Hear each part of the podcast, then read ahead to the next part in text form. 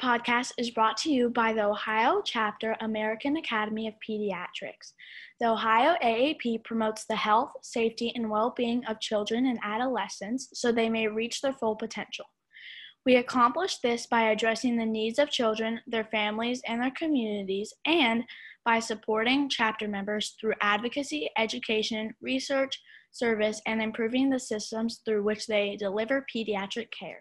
The global COVID 19 pandemic has forced a lot of changes in our lives. As we adapt to this new normal, many people have been concerned about its impact on children. Through support of the Centers for Disease Control and Prevention, the Agency for Toxic Substances and Disease Registry, the Pediatric Environmental Health Special Units, and the Ohio chapter of the American Academy of Pediatrics, we're presenting this Project Firstline podcast. This is part of the Ohio AAP's response to the COVID 19 pandemic, where we will get answers to your questions that you've submitted to the AAP regarding COVID 19 prevention and infection control. Experts in environmental exposures, infection control, and indoor air quality will provide evidence based practical advice to help us all get through the pandemic safely. First, I'd like to introduce Dr. Susan Buchanan. She's a clinical associate professor at the University of Illinois Chicago School of Public Health and the Occupational Medicine uh, and Environmental Medicine Department, and director of the Region 5 Pediatric Environmental Health Specialty Unit. Thank you for uh, joining me, uh, uh Dr. Buchanan. Um, anything you want to uh, say to start off the conversation? I'm really happy to be here, Dr. Newman, Nick. I've been spending a lot of time in the last year advising um, not only parents, you know, worried parents, but also companies and worker groups about COVID 19. So it's been a really busy year in that, you know, infectious disease arena, as it has been for a lot of us. Yeah, yeah, it's been quite, quite, quite a year for sure that we'll, we'll remember for a while. So, you know, I was just going to start with some of the questions that we got, and there are a lot of questions about uh, disinfectants, and mm-hmm. um, I'm wondering if, if you could just like touch a little bit upon like what's the difference between cleaning, disinfecting, and sanitizing. That's great. And it's something, you know, this distinction is not something I think we paid a ton of attention to before. And COVID 19's really raised this up in our attention, especially since the chemicals that are used for disinfection can be really strong. Cleaning just means the removal of dirt and germs. You can use soap and detergent, um, soap and water the friction, the rubbing gets rid of a lot of germs along with the dirt, and you can remove up to 99% of what's on a surface. The microfiber cloths are really good for use in cleaning um, because they, they remove the dirt and germs. You don't have to use water. And then sanitation is reducing germs to a level, level that's considered safe for public health. So up to 99.9% is what we consider when something is sanitized. Now, disinfecting is when you use the chemicals that are known to kill bacteria and viruses, gets rid of almost all infectious organisms up to 99.999%. So when we're trying to treat COVID in an environment, we're doing disinfecting. Thanks. You know, because I think a lot of people have been really confused about, you know, they're trying to use something that's really designed for disinfection to clean something, and it might not do a good job at, at doing that so that's i think that that helps to kind of put it in in context and also to, to give people an idea of like where you should be doing like when you should be doing which thing well we should talk about that too because the cdc over the course of the year made um, you know issued different guidance about what needed to be cleaned what needed to be disinfected and the most recent is what we've learned is that covid-19 is it's difficult for it to pass on surfaces and so I think at the beginning, everybody was super concerned about disinfecting all their homes, their counters, their food, everything they touched. And now the CDC is saying if there isn't anybody that's sick at home, you can lighten up on the disinfecting. And I certainly support that because I'm concerned about, you know, using these chemicals, especially around children. The other thing that is important to remember when you said some people are disinfecting when they only need to clean is that if you do disinfect, you are supposed to clean first to get the dirt off. So even if you're disinfecting a surface, if there's still dirt there, you're not going to be able to disinfect the whole surface. So clean first, soap and water or microfiber cloth, and then put on the uh, disinfectant. Yeah, I think that's that's that's really important. Thank, thanks. Uh, now, I think the CDC is still recommending like cleaning hands and stuff like that. Absolutely. And, yeah, and, and frequently touched surfaces, certainly by the public. Yeah, and and there's been a lot of of of talk in the news about hand sanitizers and things that might be in hand sanitizers, like methanol mm-hmm. and some other chemicals. I mean, like, is methanol safe in a hand sanitizer? And like, how do you know whether a hand sanitizer has methanol in it if it's not safe? Well, this was a, just a crazy issue that there the increase in poisonings due, due to methanol in hand sanitizer. So, no, methanol is not supposed to be in hand sanitizer. It is dangerous. It can have severe health effects if kids drink it or adults drink it. There have been increased calls to poison control centers because of methanol that is put into hand sanitizer when it is not supposed to be there. And there have been some recalls um, of imported hand sanitizer. So the only things that are supposed to be in hand sanitizer are either ethyl alcohol at 60% or isopropyl alcohol at 70%. So anything else is um, not approved and could be dangerous, including um, ipropanol and methanol for sure. Yeah, because I think the uh, and I think um, is there a list somewhere where the where some of these things were recalled? Do you? I I think uh, I feel like there was somewhere maybe FDA had a list. A recall list. They yeah. I, I know they put out an announcement about this. Okay. Uh, yeah. I'm sorry, I haven't seen a list of exactly like the brand names that were recalled. Oh, right, right, was, right. Oh, there was a company name from Mexico um, it's you know it's Googleable, but there was this company in Mexico that was producing hand sanitizer with methanol that got um, recalled.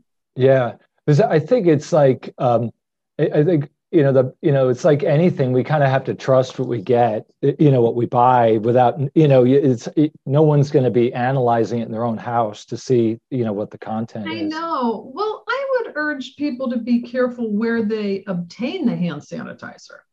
So I think if they're buying it in the regular grocery stores, it should be okay. I don't know if, if you have any input on that, but the ones that I've seen are kind of black market or they're being imported or they're sell, being sold without labels. And so those are the ones that I'm more worried about.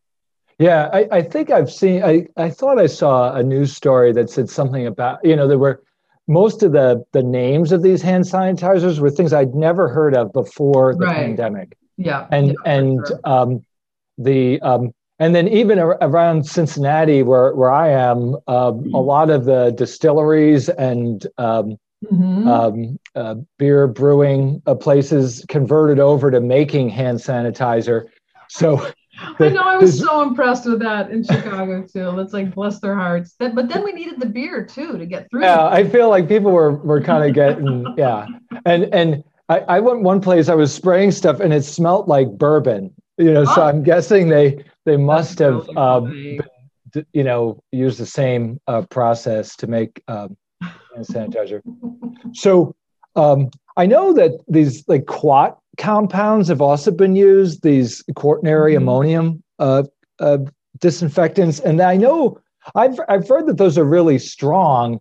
So people think that they're really good, but like, should they be using them in school? And and should children use them? And and you said, I mean, they should not be in hand sanitizers, right? I mean, no, no, you're right. The quaternary ammonium compounds are really popular in disinfectants, and they appear on EPA's list of some of the disinfectants you can use to kill COVID 19. But people like me who are concerned about children's exposures uh, feel pretty strongly that quats should not be in disinfectants we have animal studies that show that there is some there are some issues with fertility and organ development birth defects in animals. We don't have that evidence in humans but what we do know in humans is that um, it's it's a respiratory trigger that can trigger asthma can trigger wheezing especially among children who already have asthma. So kids should not be around any compounds with quats in them And I recommend avoiding the use of any disinfectants that have quats. Yeah, and it sounds like really what we should be focusing on is is cleaning and you know and just keep it and and not necessarily go overboard with disinfecting. I agree, you, especially in the home. CDC is now saying if no one's sick, you don't have to disinfect. Use some just basic cleaners. But but there are of course a lot of um, people that are still dealing with childcares and schools and right. maybe right. churches reopening and grocery stores there are surfaces that still need to be disinfected there just are some ingredients that are safer than others and i can i can give you that list it's not very long of the components in disinfectants that are recommended they include hydrogen peroxide ethanol citric acid l-lactic acid peroxyacetic acid and sodium bisulfate. so it's not a very long list but you, that's those are the ingredients you should look at when you have determined that you need to use a disinfectant but you want to avoid some of the more hazardous chemicals yeah i think that's great because i think a, lot of those things at least you know a few of them are people are things that people have already heard of you know yeah. hydrogen peroxide yeah. and it may be stuff yeah. that you already have around your house and like uh, right yeah, exactly. And you know, I think um, it's very important for people to know that you can you know, disinfect and do it without something very complicated or dangerous. Right. Right. Exactly. The um, and I I hear now the the U.S. EPA has this this N list they they they have, but it has like hundreds and hundreds of things on it. I mean, do you think it would just be easier just to remember this short list that you just came up with rather well, than well I'll, I'll mention the design for the environment list which is also on the epa website. So mm-hmm. epa website has two different lists. One is the n list that lists all of a lot of chemicals by brand name um, disinfectants that will kill covid-19 and then the and, but as we've mentioned a lot of those have quats. There are other chemicals that might be endocrine disruptors that are absorbed through the skin so if you want to, um, and we should all be concerned about using the safe disinfectants, especially around children, safer disinfectants, there is a design for the environment list on the EPA website that has a list of 31 different brand name products that only contain those safer ingredients that I listed before. Yeah, so that that gives people a, a, like a, a, kind of a, smaller kind of mm-hmm. targeted list to find stuff that that right. they can be confident is both like effective but also safer. Right. Well it's important to remember that anything that is made to kill germs and bacteria is considered a pesticide. So right. different states have different laws pertaining to how pesticides can need to be handled. And oftentimes there is a law that says children are not allowed to handle pesticides. So this practice of having children disinfect their own desks or their workspaces is a no-no. Yeah, yeah, and and also like yeah, for probably a whole bunch of different reasons. you know, right. Um, the uh, you know the chemical issue, and then also making sure it gets done the way it's supposed well, to. Well, yeah, that too. Of course. mm-hmm. The um, the you know I, I, the other thing, you know, a lot of the questions that came in, you know, had to do with like school settings and public settings, mm-hmm. you know, and I think there's been a lot out there now about um, with schools reopening, mm-hmm. um, like what's the safest way to do that? And I'm not going to ask you all the answers for that because that's a really complicated. Yeah. Uh, but like, I mean, what what what have you heard about? Uh, let's say, you know, seating distances when school. Like, what what seems to be, mm-hmm. and that because that seems like that's evolving also. Right. Well, the CDC was pretty clear that said if kids are all wearing masks and all the adults are wearing masks, they can the kids can be three feet apart. So in the school setting, they don't have to be six feet apart if they're at their desks wearing their masks. Mm-hmm. And then CDC included a list of when there should be six feet, and that's like in the hallways, um, in the cafeteria, in choir, or whatever there's any shouting. Um, but beyond or where you can't wear a mask, certainly, you know, six feet, but the three feet is okay. I did want to mention though that the uh, CDC put out a study just today, I think, uh, mm. from a bunch of schools in Georgia that looked at what seemed to work and what seemed to not matter that much. And they found that separating the desks by six feet did not come out to be statistically significant. Oh, interesting. What was, yeah, what was significant was uh, the ventilation mm-hmm. and wearing masks. Yeah. So that's just one study, but we're going to get more and more of these data about which aspects of the school milieu seems to be working. And this is an important study that said ventilation, mask wearing, and the six feet apart did not, uh, you know, come out to be statistically significant. Yeah, yeah, and that's it's really interesting because I think it speaks to certainly some of the work that we've done, re- research we've done in Cincinnati, looking at like particulates and how they move around, mm-hmm. and mm-hmm. and um, really like with with with uh, filtration and air turnover, you can do a lot to reduce uh, uh, both like pollution or particles, and you know, including it seems maybe like the particles that the the COVID is is on. Right. It's they the study found that just opening windows to get the air moving helps a lot. Yeah, yeah, it's amazing. And you know, it's funny because it kind of takes us back a bit because where my kids went to school um, uh, the schools uh, were old, you know, so like the mm-hmm. the buildings, are you know, 100 years old. And back then there was this really they really stressed the fact that children should be should have like fresh air and mm. natural light. And mm-hmm. a lot you know you think about when they were building this this was right after the last pandemic. Right. Last big pandemic. And um, in the meantime you know in the interim we've, we've got you know i look at the new additions on those 100 year old buildings and they have much fewer windows. Like they're all sealed up mm-hmm. and so it's i don't know i wonder we may be relearning an old lesson along the way here but absolutely yeah, yeah. we'll see the uh, do you do you have you read anything of about uh, like sporting events at schools as uh, i mean it seems like um, uh, you, you could imagine like indoor and outdoor and all the spectators and stuff. Yeah. Has, has there been any statements about that?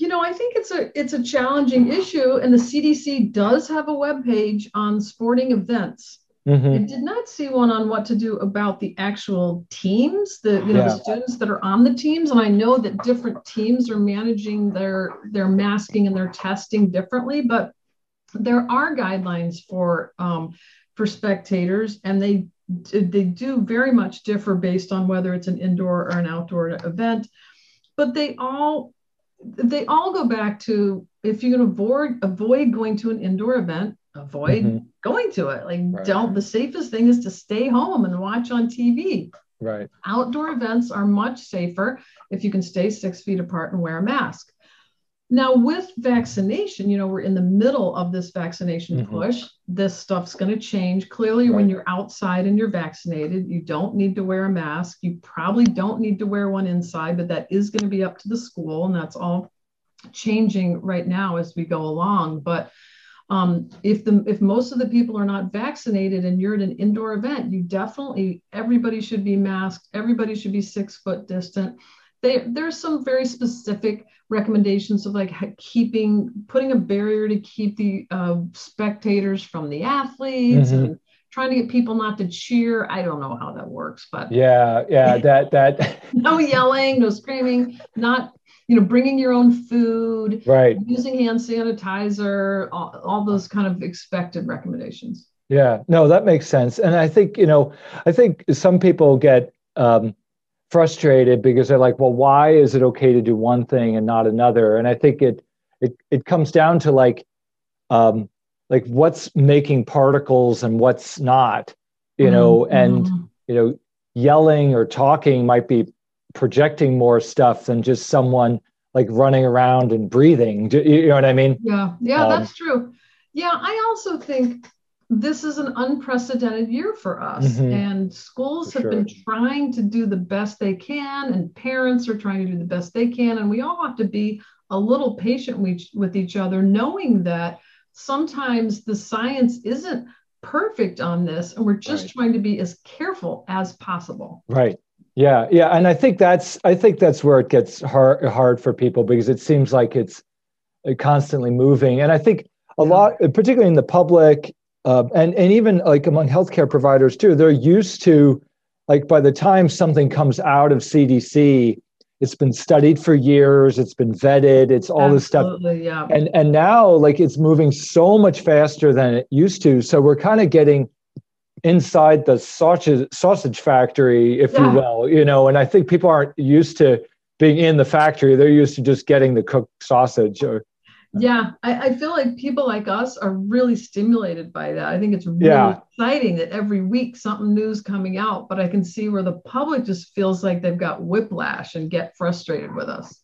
yeah yeah yeah and and so yeah and, and part of our job is to try to like interpret and translate and yeah. make it make sense for people yeah. Um, and I certainly get questions about COVID just in my clinical practice, even if the kids aren't in for a COVID question. Mm-hmm. I mean, I had a mom mm-hmm. yesterday. She said, Well, I know I'm not here for this, but she said, Would you just answer this question for me about a vaccine or whatever it was? Yeah. And yeah. Um, so I think like there's a lot of of uh, you know there's a big uh, there's there's a lot of questions people have, and it, it's hard to find reliable places to get answers from. Um, the um, the, you know, do you have you seen anything about um, recommending classes be held outside? I mean, like I I saw this like with my daughter, like who's in college, like they, you know, it's it's kind of um um, you know, a very like um, kind of grassy campus with a lot mm-hmm. of like green space. So they were able to take a lot of classes outside when the weather was nice enough. That's great. But I don't know how practical that really is for um, a lot of like like regular school settings. in Chicago. Yeah. well, also if you have anyway, um, CDC does mention it on their web their mm-hmm. web page on schools, which I think is is a little funny, but they're down there in Atlanta. I mean, up right. here in Chicago, you've got maybe two or three weeks before right. each end of the year that you would even be able to meet outside. And if you've got a classroom of 35 to 40 kids, I just don't see how that's going to work. So, yeah. Yeah, it does. Seem, it seems like you know maybe in an ideal world it's possible. You know, you can right. take a bunch of college students outside, exactly. but taking a 35 five year olds outside might be hopefully and expecting you them to learn yeah. Yeah and hopefully you end up with 35 at the end of the class. Right. they haven't wandered off somewhere. The um, so um, yeah you know uh, i really appreciate you taking the time to answer these questions. I wonder if there are other things that you've encountered like in your practice or in working with people uh, wh- where you are? Like uh, questions that have come up that you feel like um, that just you're constantly having to answer? Oh my goodness. Well, it's the complexity of the questions that mm-hmm. I've gotten in my work, mainly with workplaces, which is, mm-hmm. you know, so and so was exposed to so and so, and they spent this much time together, and who should go on quarantine and who should get tested. And somebody has a positive test, but they had COVID before. So is that a real positive test? So it's really been a lot of questions like that. And now about vaccine of oh, yeah. if I had COVID 19, should I get vaccinated? Or what if my second dose is late? Should I still get it? The answer is yes. Um, you know, right. lots of questions related to vaccine and the challenge of trying to um, encourage people who are vaccine resistant mm-hmm. um, to get vaccinated. I'll go out on a limb um, and say I, am I'm, I'm almost ready to change my term from vaccine hesitant to vaccine selfish or vaccine mm-hmm. self-centered. I was mm-hmm. hearing on the radio the other day that it's not vaccine hesitant. These are people who've decided they don't want it, and uh, so I'm ready to call them vaccine um, vaccine selfish. Uh, they're really hurting all of us and keeping us all from moving forward. Yeah, it's it's and I think it's a it's a hard thing because I think with a lot of public health interventions, like whether it's um, you know um, you know wearing a mask during this time, right? It may not actually protect you as much as another person, mm-hmm. and I think with the vaccinations too, like people will say, well, you know, well, if I get sick, you know, I'm young, I don't really have any problems, I'll be okay. But you know, there may be someone else that you pass it to if you get sick that you know you wish you hadn't passed it to them. Mm-hmm. and you know that's what uh, part of va- vaccinations are. And i think it's hard because uh, trying to ask people to make what looks like a big individual sacrifice to help other people.